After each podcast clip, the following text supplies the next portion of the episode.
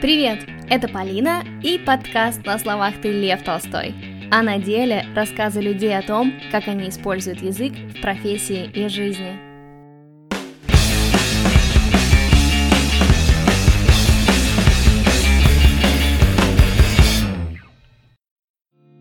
Привет!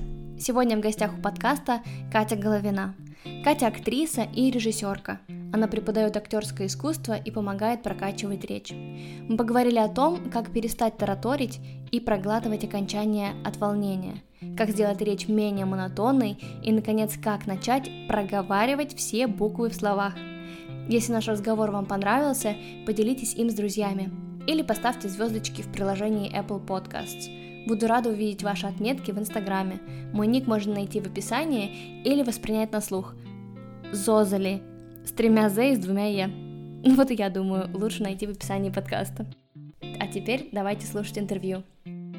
Расскажи, кто ты, чем занимаешься, откуда ты? Боже, это самый, на самом деле, большой вопрос. Я всегда теряюсь, э, как на него ответить, кто ты, потому что очень много я охватила всяких специальностей. Во вообще я из Петербурга, но я э, мигрировала 10 лет в Москву назад. Потому что для петербуржца mm-hmm. это уже мигра... миграция, это не просто куда-то переехал, бросил родной город на Неве, переехал в Москву. И я поступила в Амхат, в школу-студию, на, в мастерскую mm-hmm. Златовицкого Игоря. И, получается, я закончила МХАТ, и по профессии я актриса театра и кино. Но после этого мне что-то ударило в голову, и я еще закончила истфак. Я еще два года отучилась на истфаке как историк. И у меня ага. специальность там междисциплинарные исследования. И вот я бы сказала, что я работаю по этой специальности. И у меня бесконечные междисциплинарные исследования всей сущности, все, что происходит вокруг искусства, культуры, речи, творчества. Сейчас я занимаюсь тем, что я преподаю речь, я даю индивидуальные уроки по речи. Э, речь меня вообще случайно нашла, она нашла меня в момент, когда я начала вести Инстаграм, и я пыталась найти, про что же мне рассказывают люди, и мне подсказали, что ты же вообще-то как бы с неплохим дипломом можешь, поделишься как-то своими знаниями, не жадничай.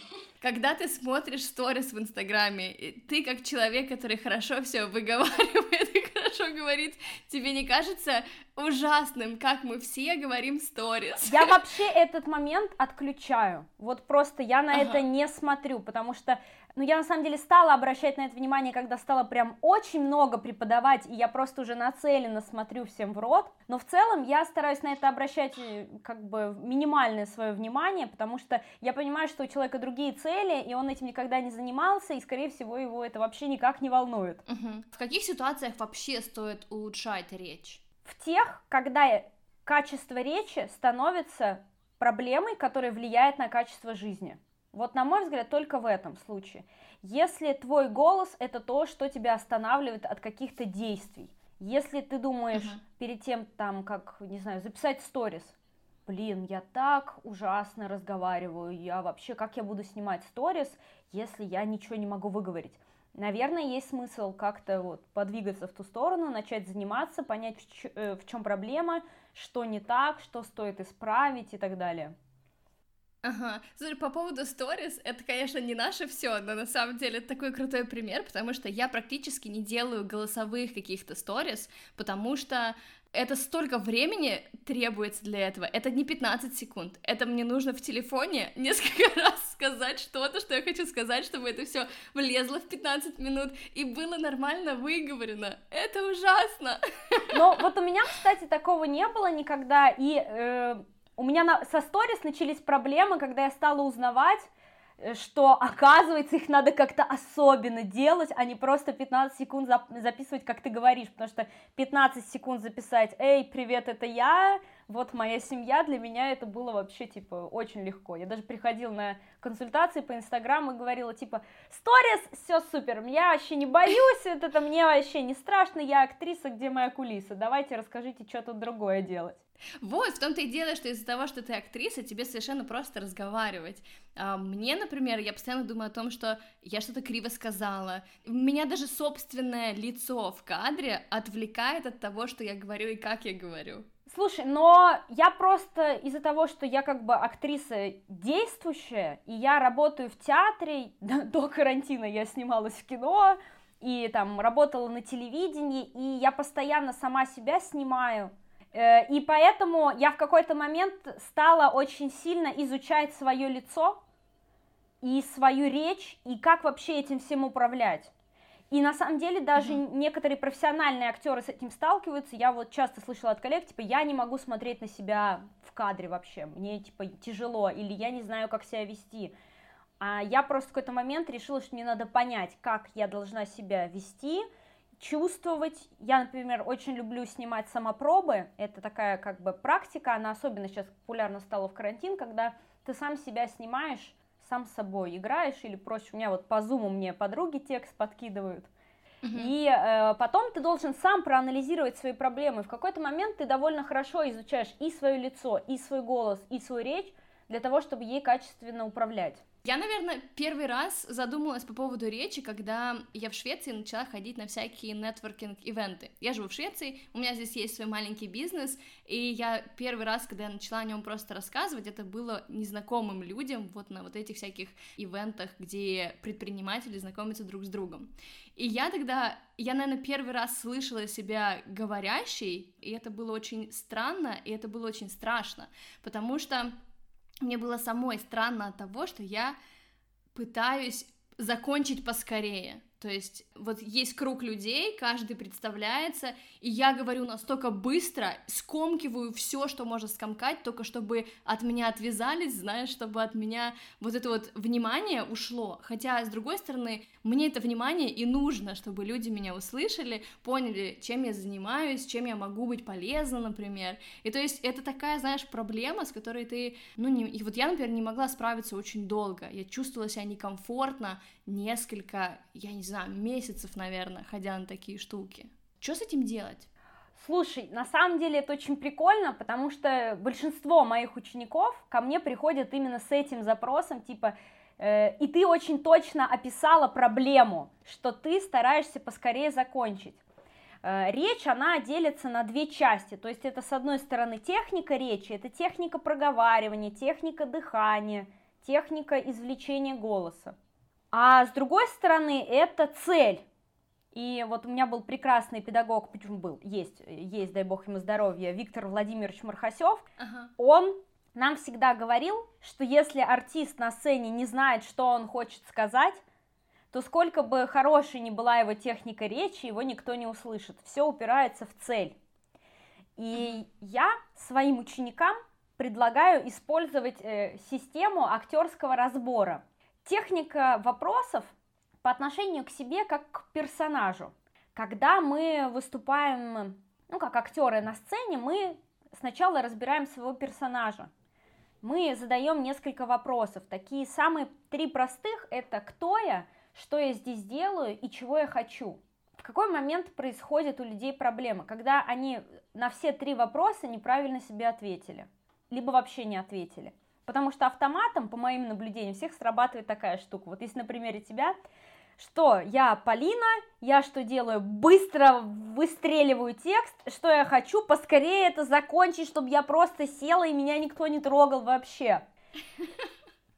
Хотя ты могла бы себя... Правда. Ну да, да, это же так прямо и работает, потому что мы такие типа, блин, вообще на меня сейчас смотрят, у меня там, боже, я, наверное, так ужасно говорю, или там, я же не проговариваю там какой-нибудь звук шведского языка, они, наверное, или английского, я не знаю, на каком ты с ними общалась, они, наверное, думают, что я такая тупая, еще я русская, они думают, что я тупая русская, они думают, что я тупая русская, надо закончить, надо это остановить. И тогда у тебя меняется цель, и у тебя твой речевой аппарат такой, ага, Полина, понял, понял тебя, давай, скорее, тра-та-та-та-та-та-та, все, спасибо, я села.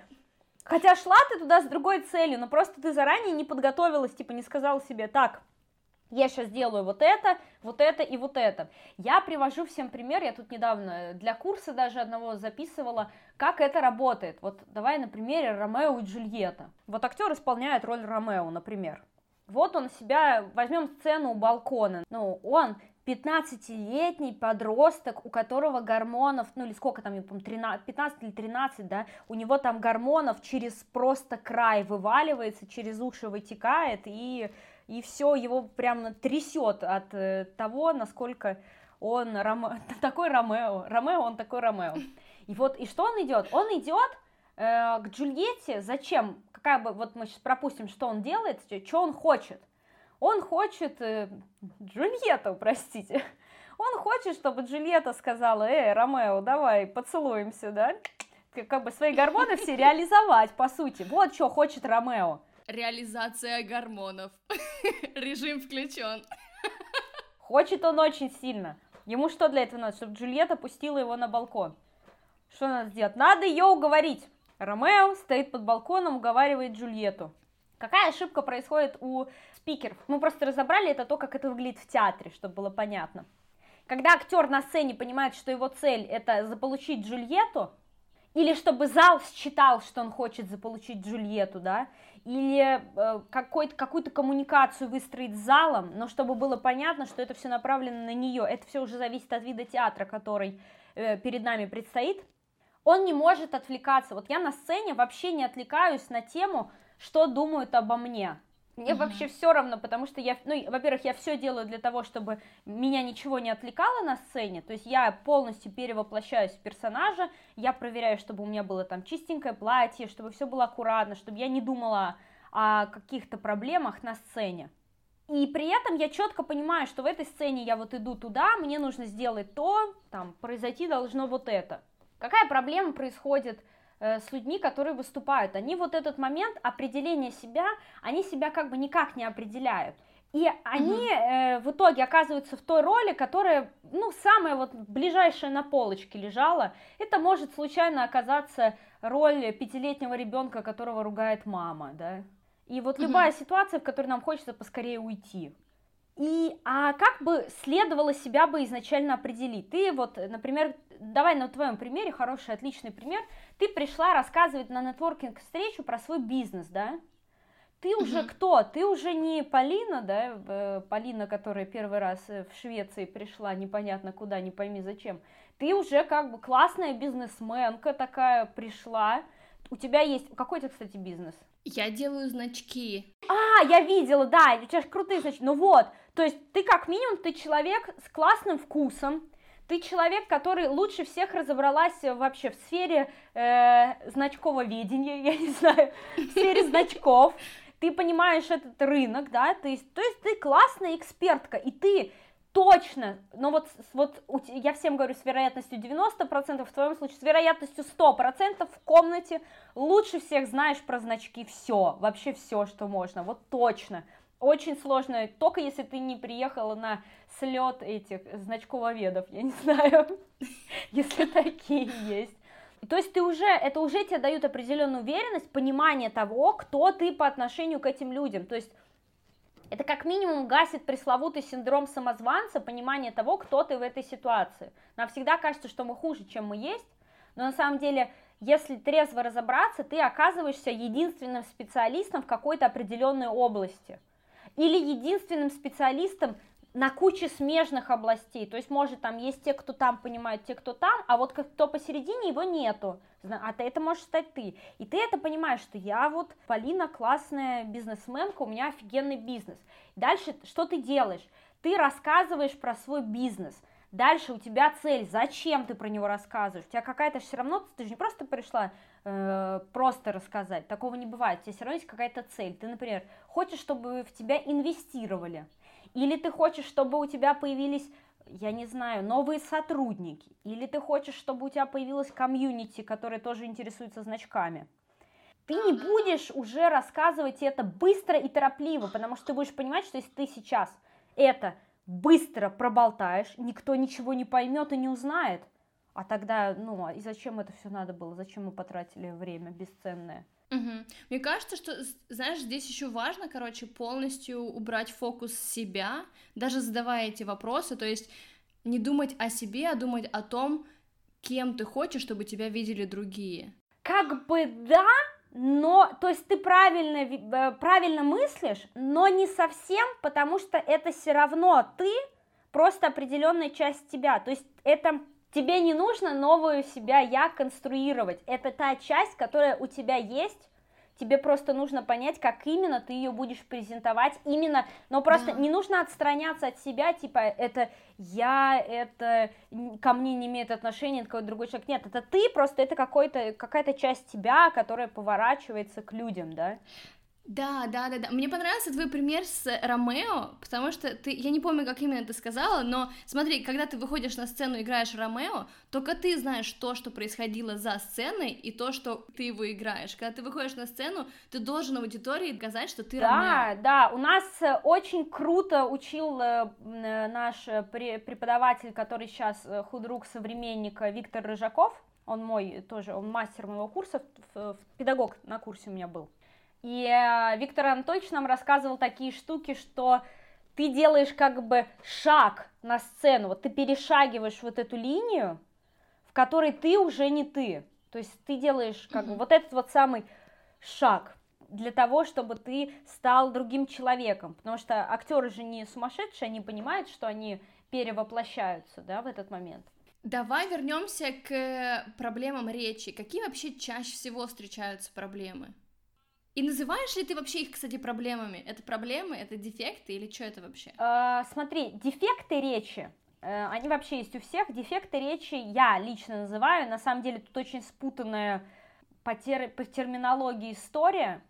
Но есть вот дефекты речи. Это, на мой взгляд, это то, с чем работает логопед, а не я. Это когда люди не справляются с какими-то согласными или гласными, или заикаются, вот это уже, на мой взгляд, дефекты речи. А есть как бы, есть как бы проблемы речи, я, бы не, я их не называю проблемы, я, это, я обычно говорю, над чем надо работать. Я обратила внимание, что абсолютно у всех моих учеников, кто из России, они все э, так или иначе не очень хорошо открывают рот.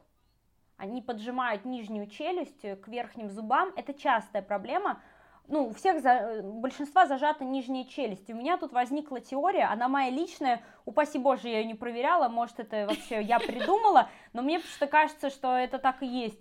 Это связано с тем, что в русском языке очень много согласных звуков, и мы рот смыкаем чаще, чем размыкаем. Ну да, тебе просто лень э, челюстью шевелить, если тебе и так приходится говорить постоянно согласные. Да, люди просто не включают э, челюсть нижнюю. Вот, это вот первое.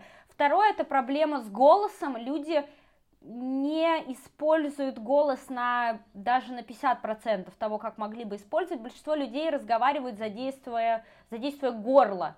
И все вот так вот разговаривают на самом деле, то есть даже если у них очень низкий голос, но вот они вот так разговаривают, и у них все пережимается очень сильно. А голос такая прикольная штука, можно им пользоваться в более широком объеме, и я учу людей, которые ко мне приходят разговаривать, э, ну, это называется разговаривать низом живота. Угу. То есть, когда ты разговариваешь, чтобы у тебя напрягался низ живота и вибрировала грудь, и правильно работало дыхание. Следующая, самая распространенная проблема, это проблемы с дикцией. Угу. Проблемы, вот проблемы не с выговариванием звука не в техническом плане, что его просто нет, да, вот такие я технические штуки даже не берусь. Вот если человек агрессирует R, например, потому что, ну, на мой взгляд, это должен, этим должен заниматься более компетентный, чем я человек, это э, педаг, не педагог по речи, а логопед этим должен заниматься. И в театральном институте, кстати говоря, этим занимается логопед. То есть педагог по речи именно на дефекты речи уже ну, подсказывает, что с ними делать, но есть какие-то буквы, которые надо именно ставить, ими больше занимается логопед. А общая дикция, то есть когда люди вот так вот разговаривают, под нос, себе вот это, просто рот, короче, когда не шевелится и не работают мышцы лица, вот это ну и последняя проблема всем... Такое ощущение, что ты сейчас просто выдала такой чек-лист, в котором у меня просто везде так чек, чек, чек. Как я буду продолжать вести сейчас этот подкаст с тобой?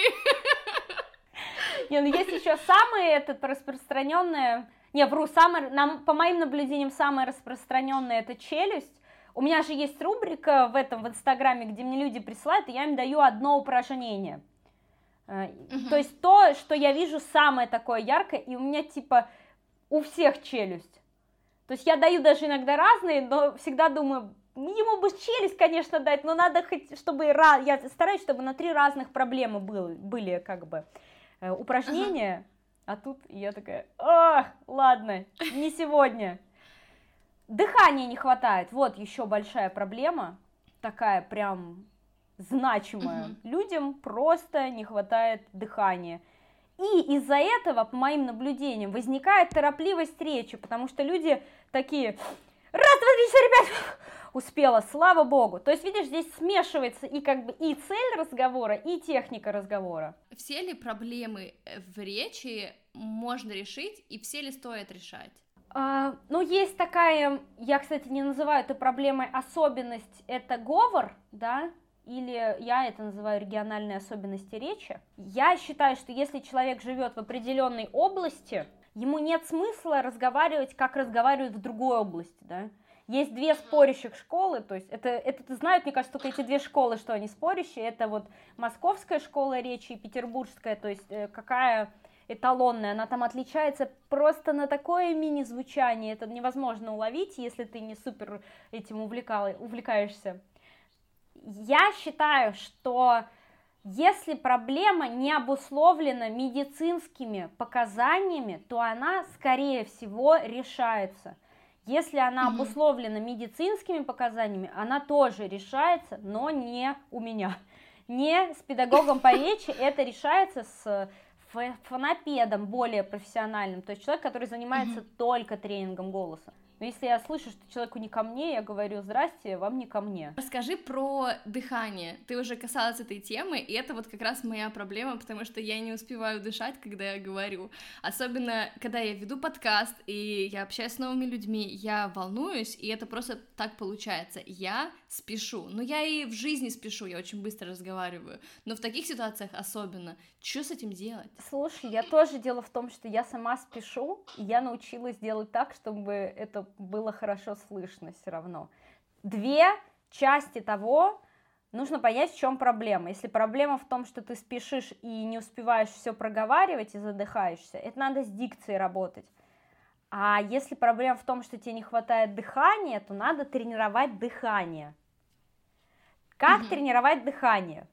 Очень сложно. Я бы хотела сказать, что это очень просто, но это вообще не просто. Дыхание и голос это реально такие трудные истории. Я даже, когда ко мне приходят ученики, говорят, я сразу ученикам говорю, у тебя, тебе что волнует? Если тебя волнует дикция, то я могу тебе дать много комплексов, и ты сам будешь работать. А с голосом уже сложнее, тут нужна, как и с дыханием, нужна обратная связь, чтобы тебе подсказывали вообще, туда ты делаешь, не туда, на мой взгляд. Мне кажется, что для этого нужна какая-то помощь.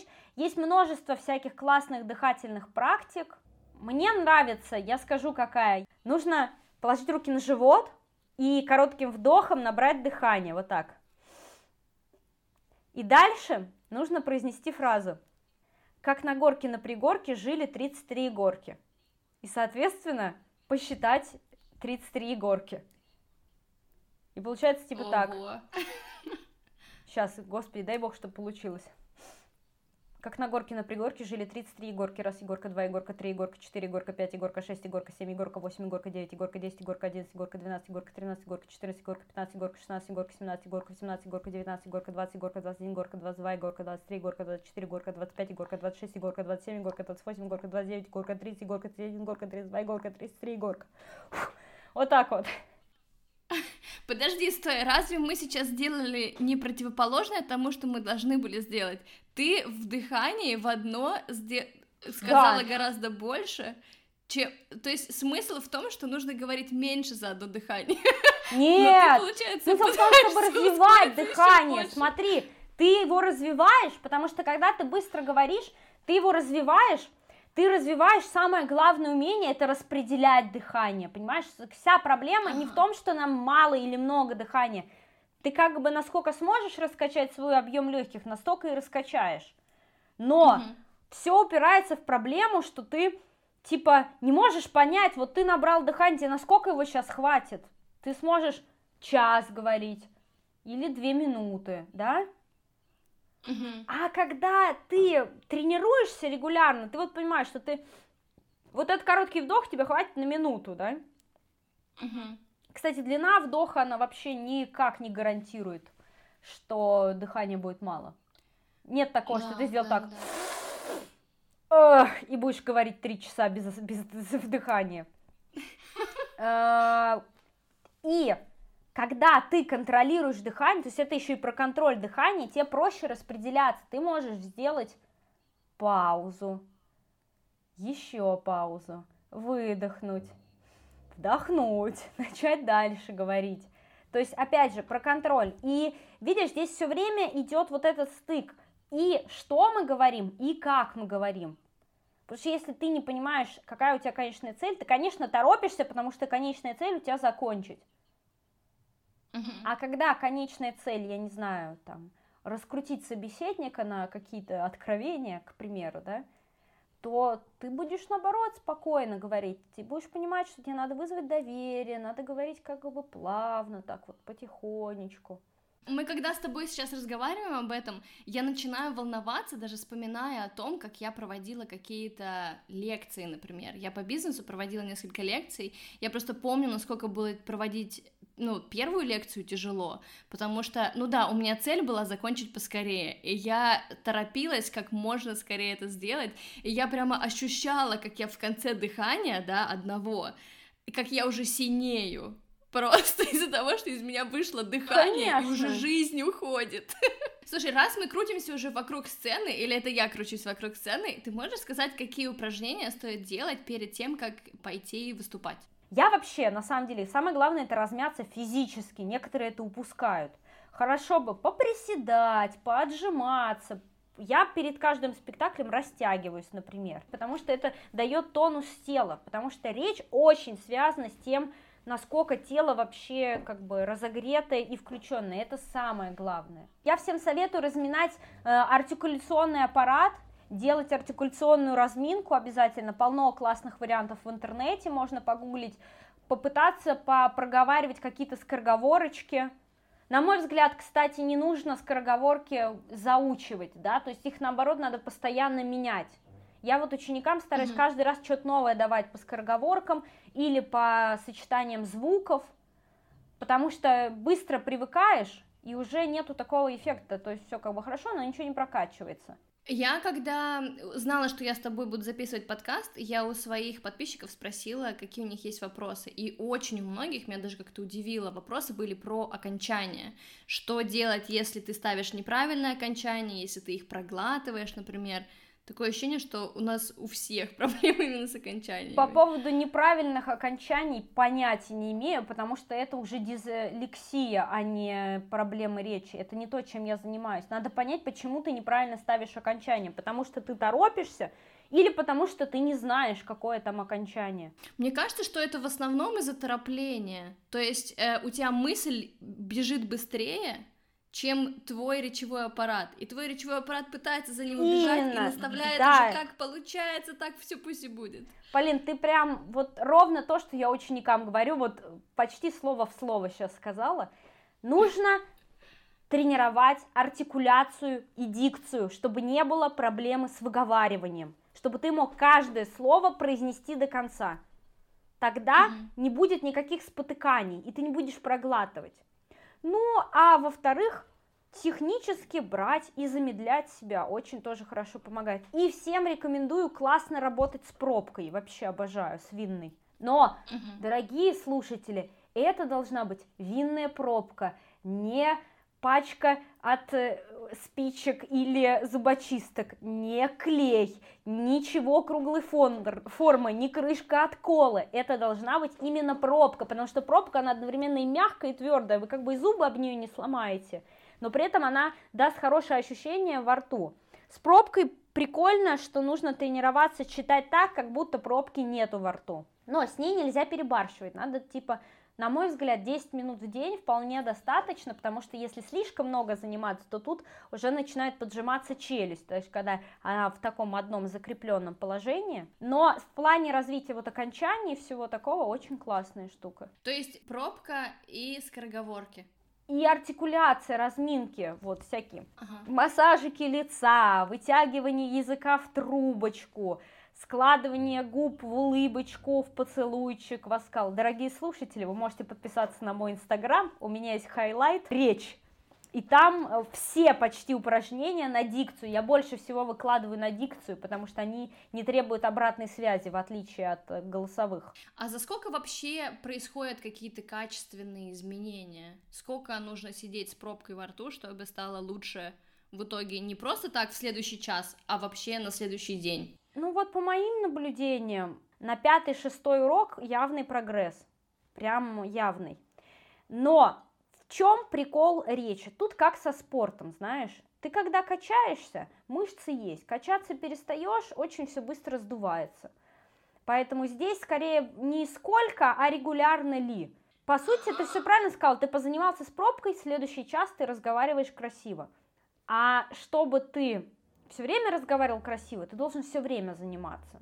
Я думала, что это как с велосипедом. Ты один раз научился и потом сможешь. Вообще нет, и это очень грустно, но нет, к сожалению. И все хорошие артисты, такие прям мастодонты, они всегда разминаются перед спектаклем. Ясность в речи это же не только про речь, это же еще и про уверенность в себе. Да. Как эти две штуки взаимосвязаны вообще? Э, опять же, ровно так, как я уже тебе сказала до этого, в том плане, что ну, это такой более психологический вопрос. Надо понять, с чем связана неуверенность в себе. На мой взгляд, неуверенность в себе, она связана с тем, что ты себя соотносишь с бесконечным количеством других людей. Есть такое, я сама хожу, кстати, с коучем э, работать, и у меня даже в курсе коуч э, принимала участие, и мы с ней разбирали вообще разницу между самооценкой и уверенностью в себе. У нас некоторые путают это понятие и думают, что самооценка и уверенность в себе это одно и то же. А на самом деле уверенность в себе это как бы когда ты уверен в самом себе вне зависимости как бы самооценка это все равно соотношение себя с другими людьми, типа вот есть я, и я там лучше Маши, потому что я вот красивая, но хуже Наташи, потому что я не такая красивая, как Наташа. Но у меня все типа, у меня здоровая самооценка, я нормально оцениваю себя относительно Маши и Наташи. А уверенность в себе это когда тебе, тебя не интересует э, вот в этой таблице координат прикольности где-то относительно Маши и Наташи, да, ты где-то, неважно где, ты, ты там, где ты должен быть. И тогда, когда ты вот это осознаешь, что ты это ты, и ты классный как бы вне зависимости от э, всего, у тебя есть тот багаж, который ты набрал за свою жизнь, и только этот багаж. Если тебе кажется, что этого багажа недостаточно, ну, увеличивай его, что делать? Как бы тут без вариантов. Багажа мало, его надо наращивать. И дальше, как бы, ты можешь себя адекватно, ну, как бы уверен в себе, это еще про адекватную оценку. А адекватная оценка, это вот мы возвращаемся к этой теории, а, как бы как себя оценивания как персонажа. Ты себя ассоци... понимаешь, что я там, ну вот я, например, очень уверенно всегда говорю там про речь, Хотя мне всегда кажется, конечно же, есть преподаватели и лучше, чем я, и более опытные, и более маститые, которые больше учились, или там про актерское мастерство, которые больше понимают. Но я понимаю, что относительно людей, которые, с которыми я взаимодействую, наверное, я знаю чуть-чуть больше, чем они, хотя бы потому, что я там училась у крутых очень педагогов. И как минимум частичку того, что знают очень крутые люди, я взяла в себе и могу эту частичку теперь передать им.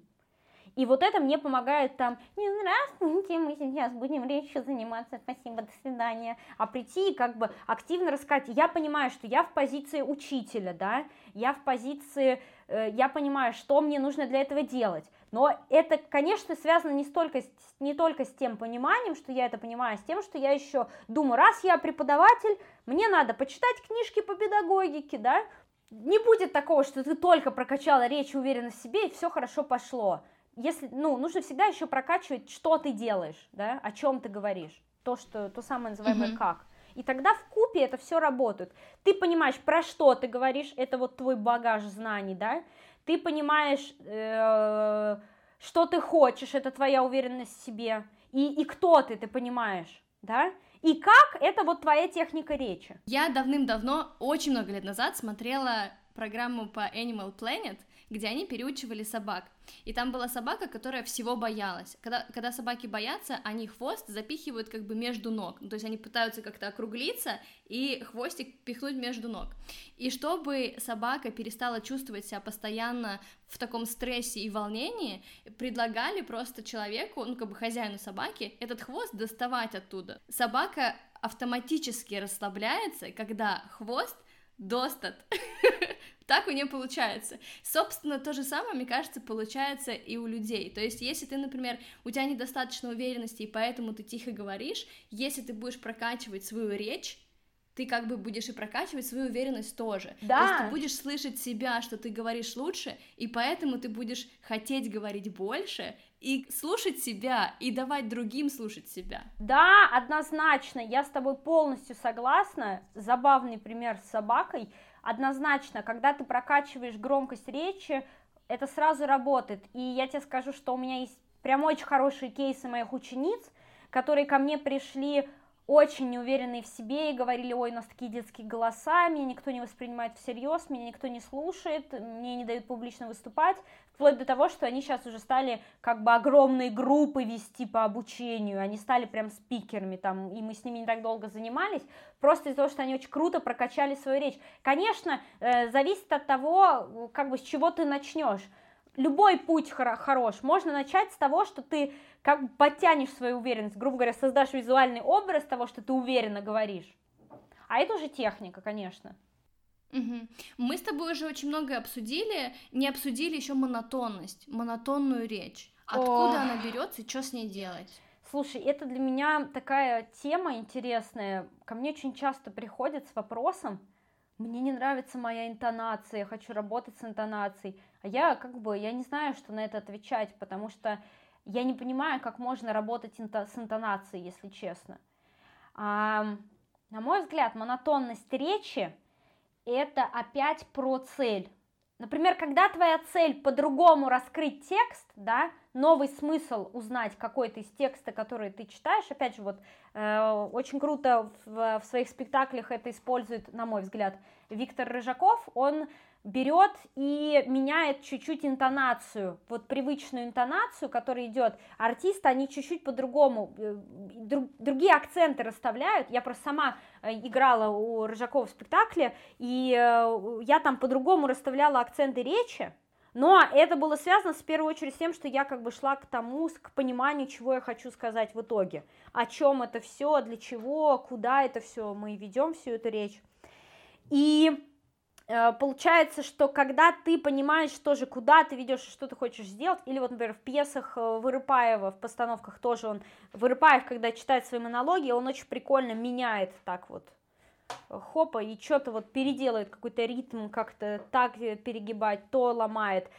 И монотонность речи можно менять, если это проблема, только в том случае, если ты понимаешь, зачем тебе это надо. Если тебе надо, чтобы тебя слушали, то ты поменяешь монотонность речи как минимум, потому что если будешь монотонно разговаривать, люди заснут.